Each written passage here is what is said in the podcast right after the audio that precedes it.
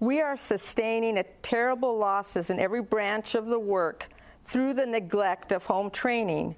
It was this that impressed upon our minds the needs of schools where religious influence should predominate. If anything can be done to counteract the great evil in the strength of Jesus, we will do it. Here's a couple of more, I'll run through them quickly. Christian Experience and Teachings of Ellen G. White, page 197. The Lord directed our minds to the importance of the educational work. We saw the need of schools that our children might receive instruction free from the errors of false philosophy, that their training might be in harmony with the principles of the Word of God. Another quote, Child Guidance 307. Wherever there are a few Sabbath keepers, the parents should unite in providing a place for a day school where their children and youth can be instructed.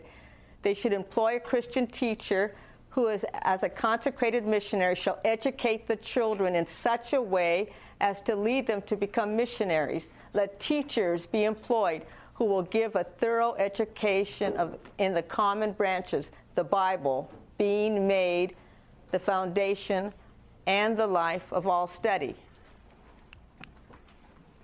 I want to share with you some of my personal convictions.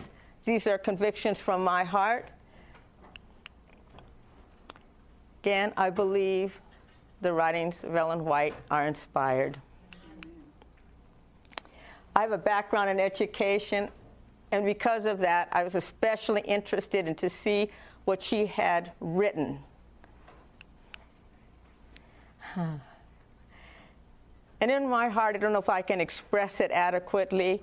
There's a sense of urgency that I want to see these principles implemented, and I want them to, to be the success that I know they can be.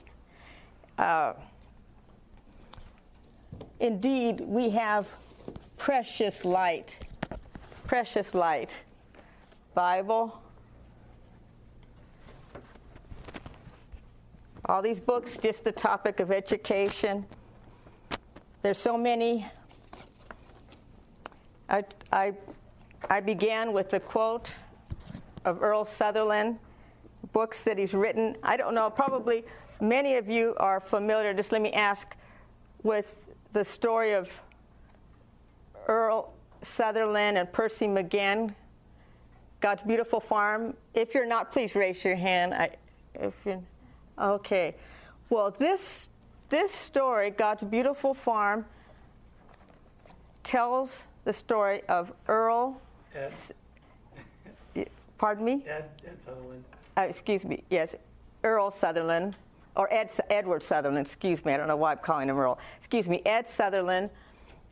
He was an early Adventist educator, president of Battle Creek and of Walla Walla College contemporary of Ellen White. When he started first learning about these principles, he believed in them, so much so that he left his secure position, came down south, Tennessee, and began a school um, that implemented these principles. The story is fascinating. The story is very inspiring. At least for me, it was. Did you know uh, that Eleanor Roosevelt knew, knew about the school that Earl Sutherland implemented.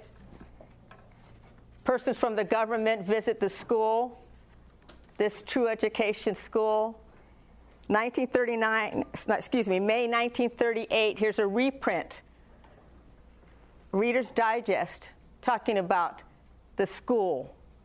Very inspiring, very fascinating this is no surprise to me.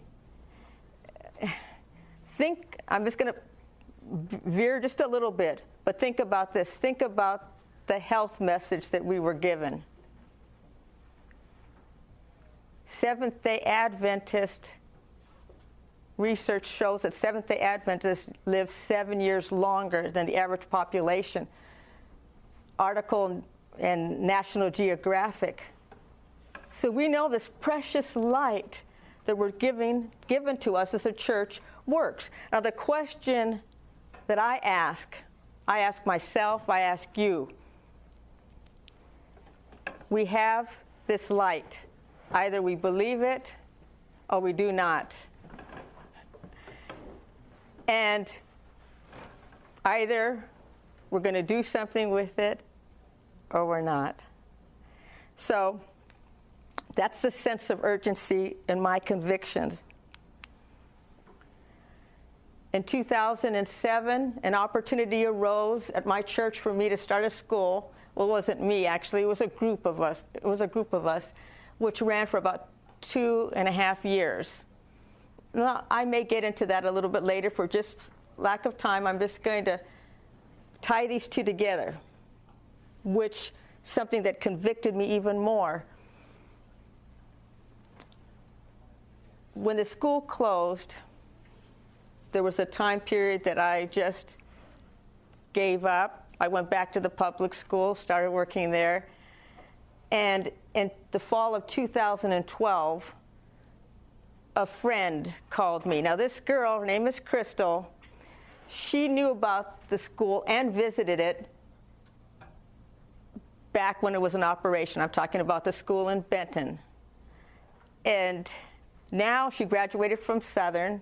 She's now a teacher in one of our Seventh day Adventist schools in Florida. Well, back in 2012, she called me and she said, Kari, when are you going to reopen the Pattern Life School? And I was taken by surprise. I, I said, Crystal, I, I haven't thought about that. I'm not. I don't have plans for that. I'm not. And it, that ended up an exchange going back and forth. And I told her, Crystal, back then, 2007, I had a brand new facility building. I had land, two plots of land for, for gardening, one right by the school and another place. I had a bunch of support. Now, what do I have? I have my house. I don't really have money to do this, but she kept urging me. And then she finally said, we just went back and forth debating. And she said, Well, will you do this? Will you just pray about it? And I said, Okay, Crystal, I, I will. I will. And so that week, I got on my knees and I seriously prayed. And I know, I, I believe God talked to me. I can't go into there's many things I could tell you. But I didn't know how it was going to work. But I got up from my knees and I just said, Lord, I believe you're telling me to do this. I will. Another question, but I had to wrestle with is it legal to start a true education school in my state?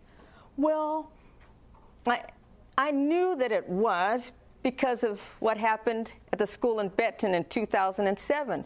We met with the superintendent of Southeast County, superintendent of schools, Southeast County. He met with us. We told him what we were going to do, and I'll never forget what he said.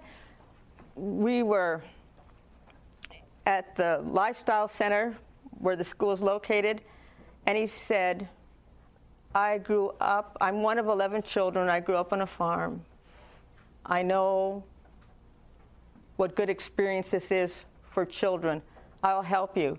And so I knew we could do that. And, and we did under what's called a category four school. There's of non-public, non-public school approval process in the state of Tennessee. There are seven categories.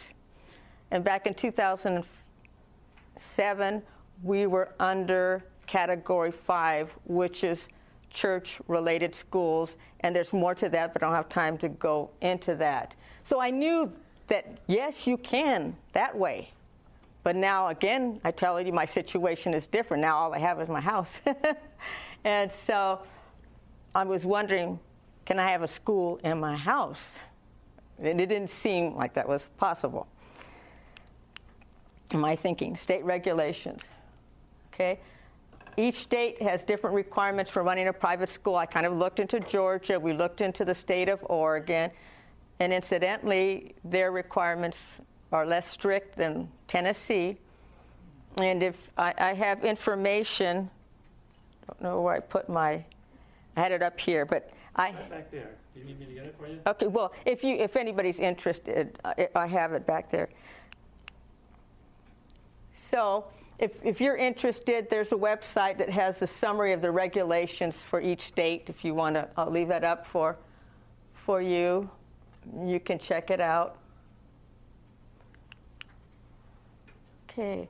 Next thing I did was I went to the Tennessee Department of Education website, and the first area I looked at was the homeschool laws in the state of Tennessee.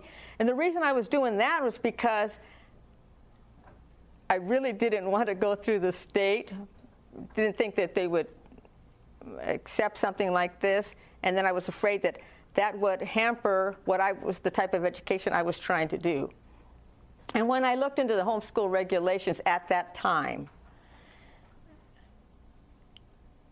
as a non parent of a student or a legal guardian, as an outside person, I could not have a school with homeschoolers. Could not do that. I could tutor them for a portion of time each day if they needed help in a certain subject. I could do that, but I couldn't have a school, no homeschool school. So I thought, oh, okay, can't do that.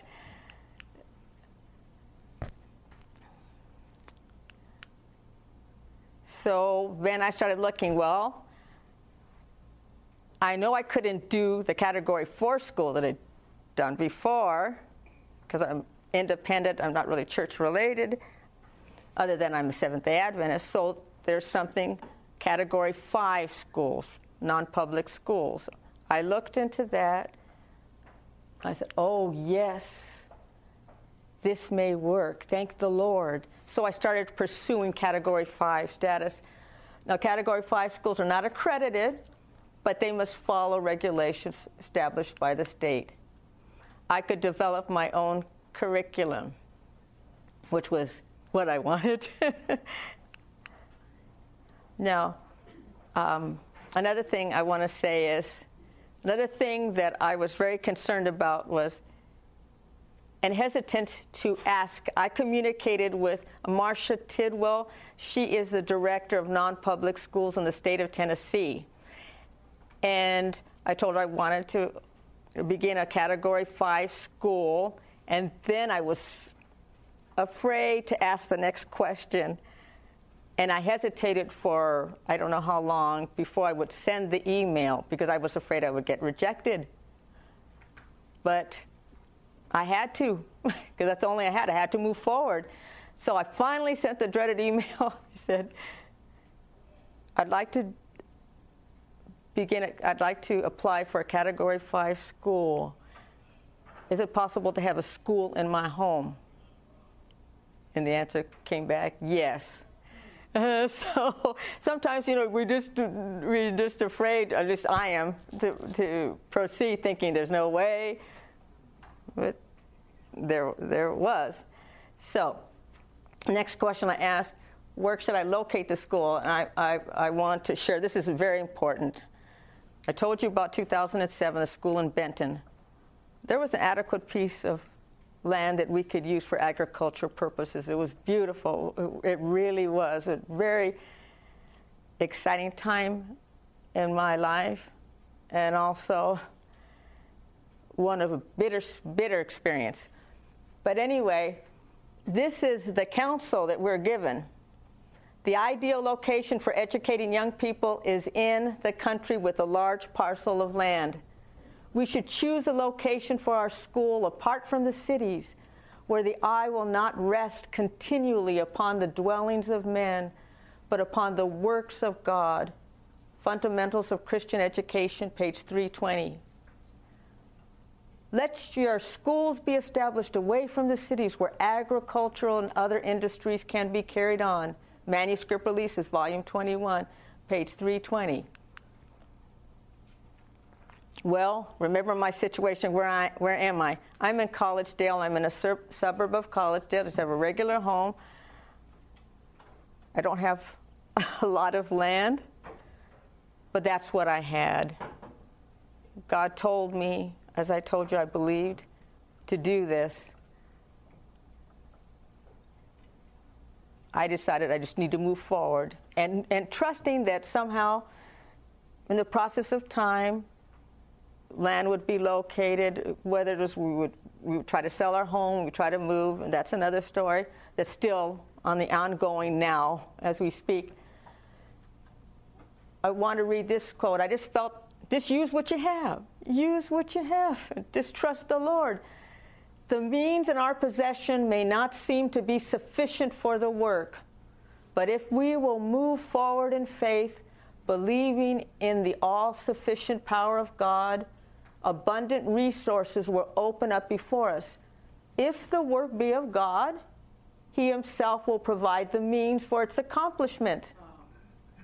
He will reward honest, simple reliance upon Him. If we go to the source of all strength, with our hands of faith outstretched to receive, we shall be sustained in our work, even under the most forbidding circumstances, and shall be enabled to give others the bread of life. That gave me hope. A Desire of Ages, page 371. Next question, okay? Here I am. I'm going to move forward. How do I get students? Uh, I'm going to share in my situation. This is what worked for me.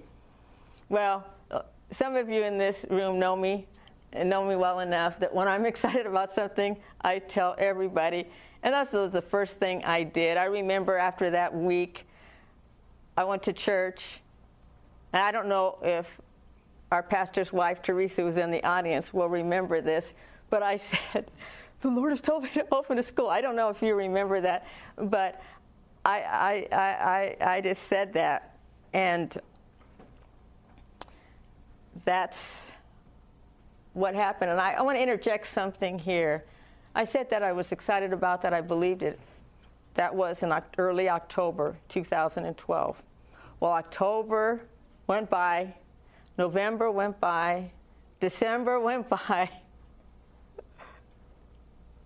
And I was sitting on my leaves, not intentionally trying to do nothing. It's just that I didn't know what to do.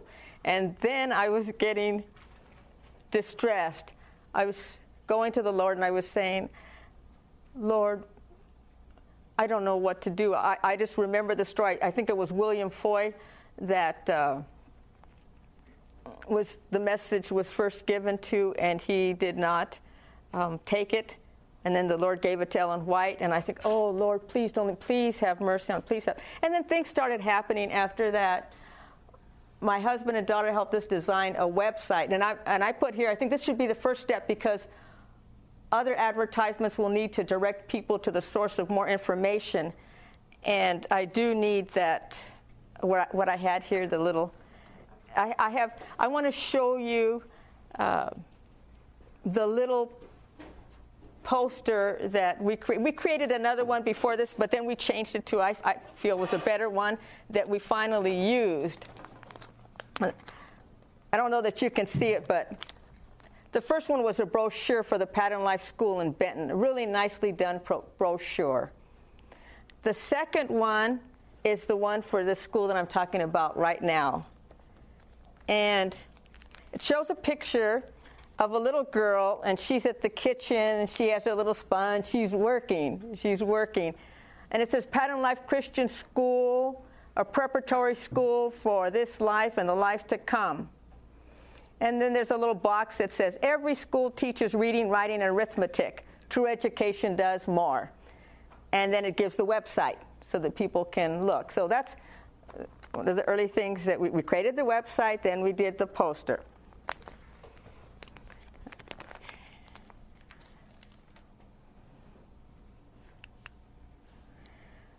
Then, providentially, I believe, uh, Pastor Van Zyl is a retired pastor in the area, and occasionally our pastor invites Pastor Van Zyl to speak at our church. And sometimes he comes on his own. He's come on his own. Well, one time when he came on his own, he wasn't speaking, he was in the audience. My husband was speaking. My husband was speaking on the topic of creation. And Pastor Van Zyl approached my husband and asked, Would you come and speak our, to our people on Wednesday night? And they set up a date in the future. So as that date came closer, my husband was so busy with the school and he um, didn't have as much time as he would have liked to have. And so he approached me and he said, I, I just, right now, I don't have as much time as I'd like to do the creation, explore that deeply. Do you have suggestions of something we could do? And I said, Well, why don't we do tr- education, true education? So that's what we did. And that was about the time when this whole business of the school and my home, I was doing that. We didn't go there to, to advertise the school and the home. We didn't. And I'll explain that. We went there because we wanted to talk about true education, the history of the Seventh day Adventist Church in regards to education. And so as we were there and we were presenting, we were telling the story about Ed Sutherland and Madison and how they were trying to implement these educational principles. And then we said, well, we believe in this too. And so we we told them of the little, it was a side note at the end that we were trying to do something. And uh, that, at the end of the discussion, that generated people coming to us, which generated in students. Uh, Another thing that we did, Southern Adventist University has classified ads. It's an online form for the employees and the students where you can advertise, you can just exchange, you can talk about what you're doing. So we decided just to put, oh, Rob said, well, my wife is doing this little school and he explained a little about, bit about that. And that generated students as well. And then my daughter said, why don't we put it on Facebook? Well, to say my mom's trying to do this little school, so that generates some interest too. These are just different things that we, that we did to try to get students. This is a little picture of five students now. This is not all of them because been doing, I've been doing this for two years in my home. There are another seven and I have to tell you, I don't have a picture.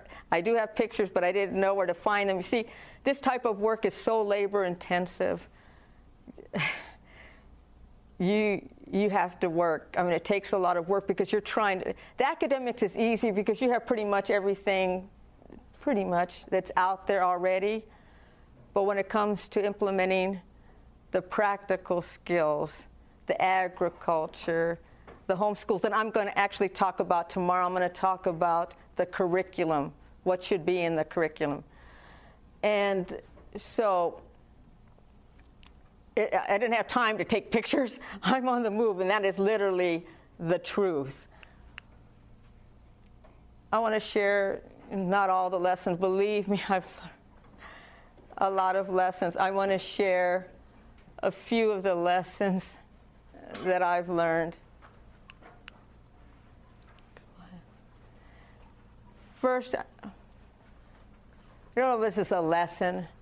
This is solidified in my mind, basically, that the Lord wants us to do this work. He wants us to have schools such as this that have character training as number one, the development of character. When you think about it, well, I, I shouldn't, I'll talk about it tomorrow.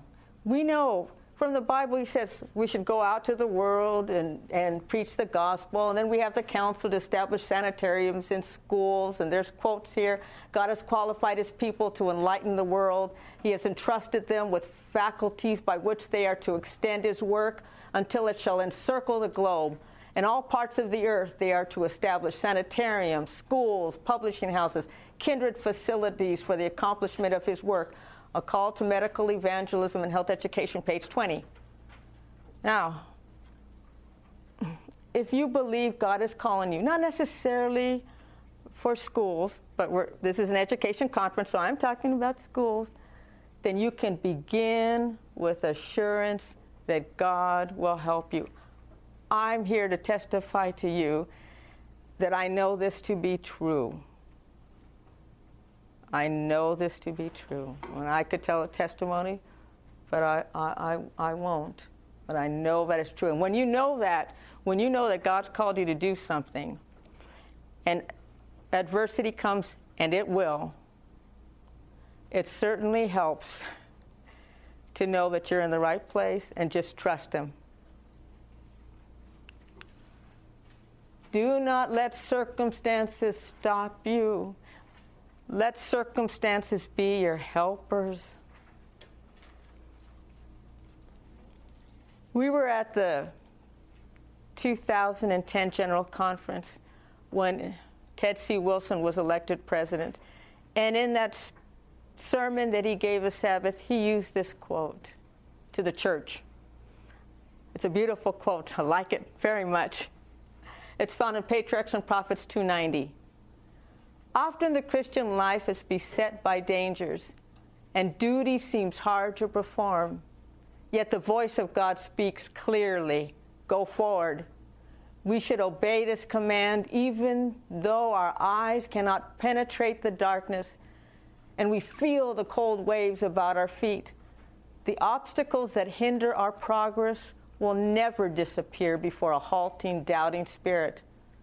Those who defer obedience till every shadow of uncertainty disappears and there remains no risk of failure or defeat, we will never obey at all. Unbelief whispers, let us wait till the obstructions are removed and we can see our way clearly.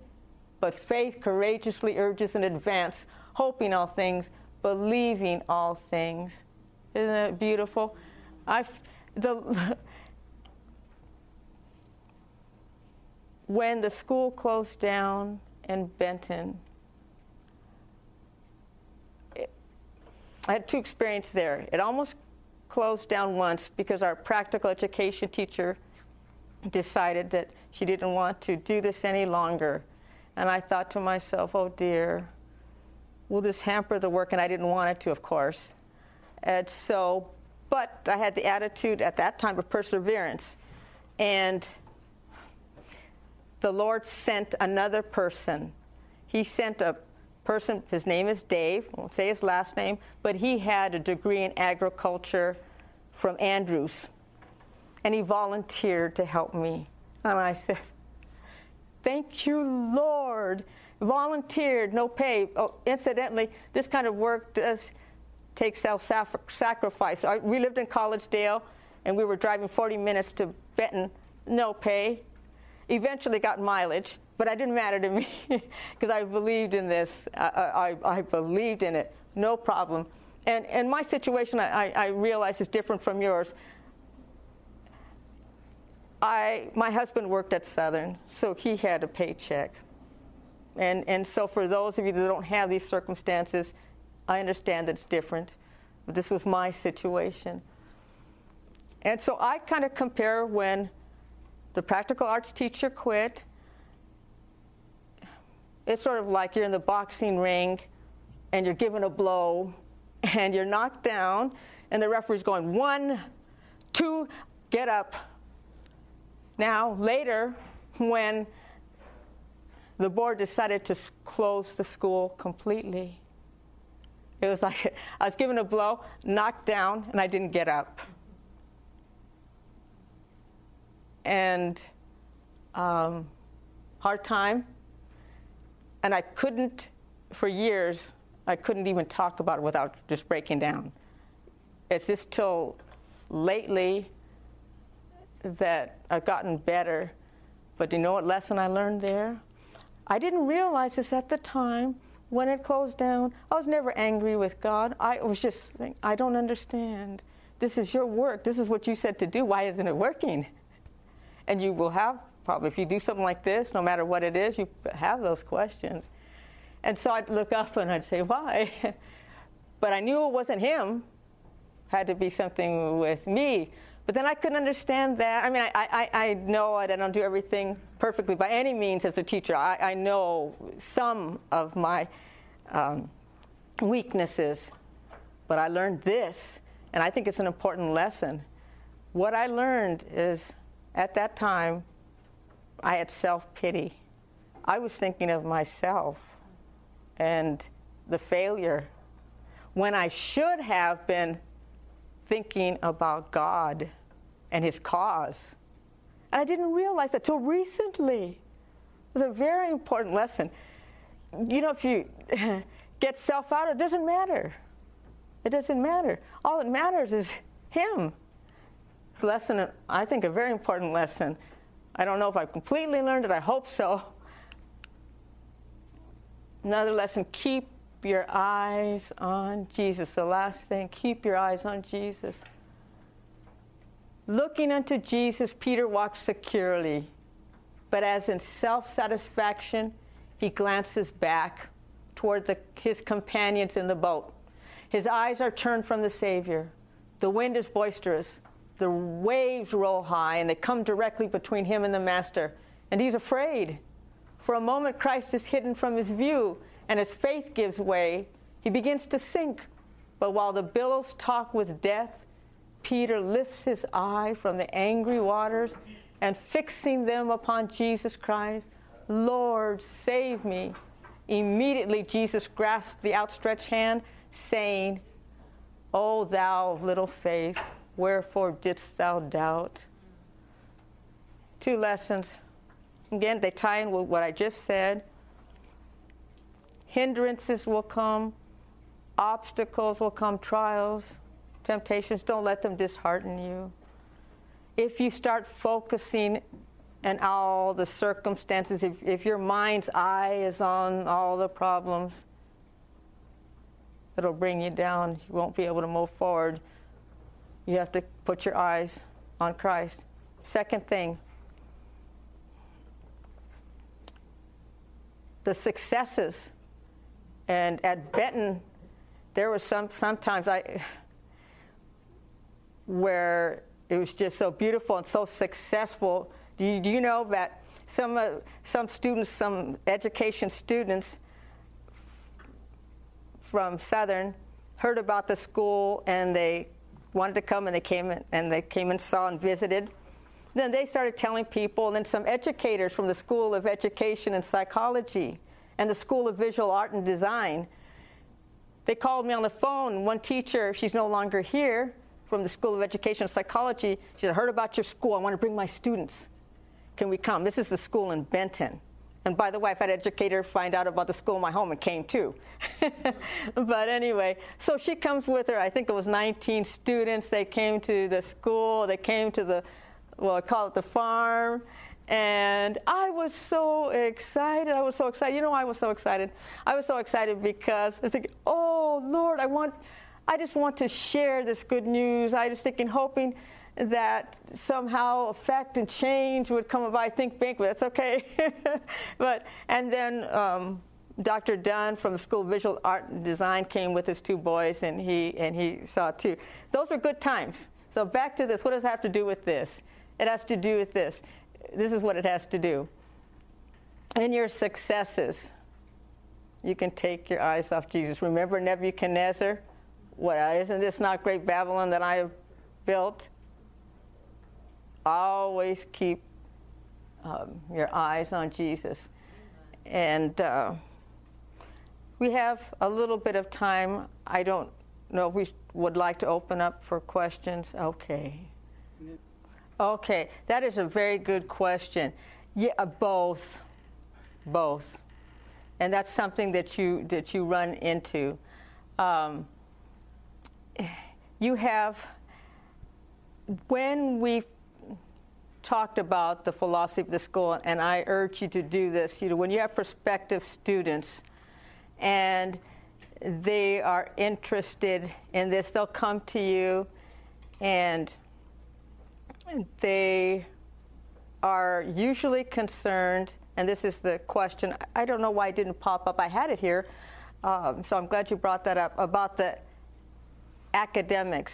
They're afraid uh, will my student learn properly and will they get behind? Because you're trying to do half time practical and, and this. And um, you have to be upfront. You have to tell them what type of education this is. Now going back to you I, I my students come from most of them well maybe half and half. The parent was already homeschooling them, but they wanted this type of education that I had, the practical things, because they were busy, they were, um, either working on a book or doing schooling to further their education, that type of thing. And so those students were brought to me because of they believed in it. And then I and then I've had some students from the outside from actually Adventist schools and they were struggling. And so those type of parents, they, they were very, very supportive. They were saying, okay, maybe this will work in that situation. So they brought those students to me. And then word of mouth spread. Oh, this is pretty good. And then other students came. And then I had those that basically had parents that believed in what I was trying to do, and they would send theirs. But then, by word of mouth, there would be some others that did want the occasional babysitting type thing. Yes. And those, you see, they will come and a weakness I have is probably a tender heart. And I don't want to turn anybody down. And so I think it's an opportunity. Just let me have this child, let me work with them. And so I would take it. I would take that, whether it was, you know, just a little part time or that. But you have to be careful there because the primary purpose is this education. And if you start doing this like I was doing at times, then you're hurting, you're hurting yourself. Uh, is that, yes? Yes, exactly. And I've experienced that. I don't know I, if I'm concerned now because of Audioverse. I don't know if they could hear you, and I don't know that I could reiterate that question in its entirety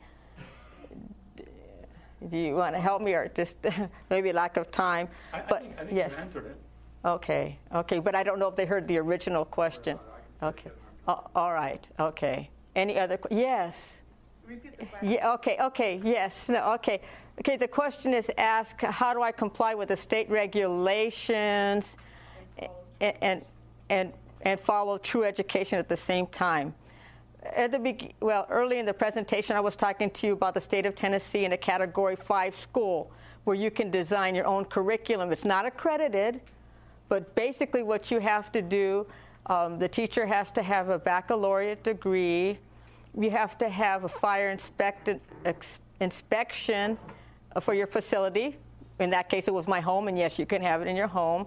And you have to you have to pass that, and you have to um, report any students in your school to the local uh, superintendent of schools in your area. You have to do things like that, but you could you could design your own curriculum. You could work in the garden, and you could do it for half time. Yes. And so, and then another thing is, um, there's more to the story to, go into.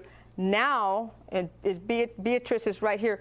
Uh, Beatrice is my friend. She actually came and she, Beatrice volunteered her time the first year. She and her two children, they would come to my home and they would do a special day with the children. It was beautiful. She is very artistically talented, skillful uh, with doing things. And so we made moccasins. We, well, we went out in nature and did nature walks and did a little uh, nature journal. And I don't know, week after week there was so. This was so neat. One thing that we did, we had we had uh, just regular uh, tin cans, like you used open up a can of beans and just take out both ends. And then she had us do nails um, together two, and you made your own little loom out of the can. And then you get your string, and we made scarves. I mean, stuff like that. It was what a blessing. It was. It was very, very neat. Yes. Dear Father in heaven, thank you so much, I say, for your sweet Holy Spirit. Thank you so much for the light, the precious light, and the counsel that you have given us in the Holy Bible and in the spirit of prophecy. Please, Lord, we want your work to go forward. We want to honor you, and that is our request. Please bless us. Amen. This media was brought to you by Audioverse, a website dedicated to spreading God's Word through free sermon audio and much more. If you would like to know more about Audioverse, or if you would like to listen to more sermons, please visit www.audioverse.org.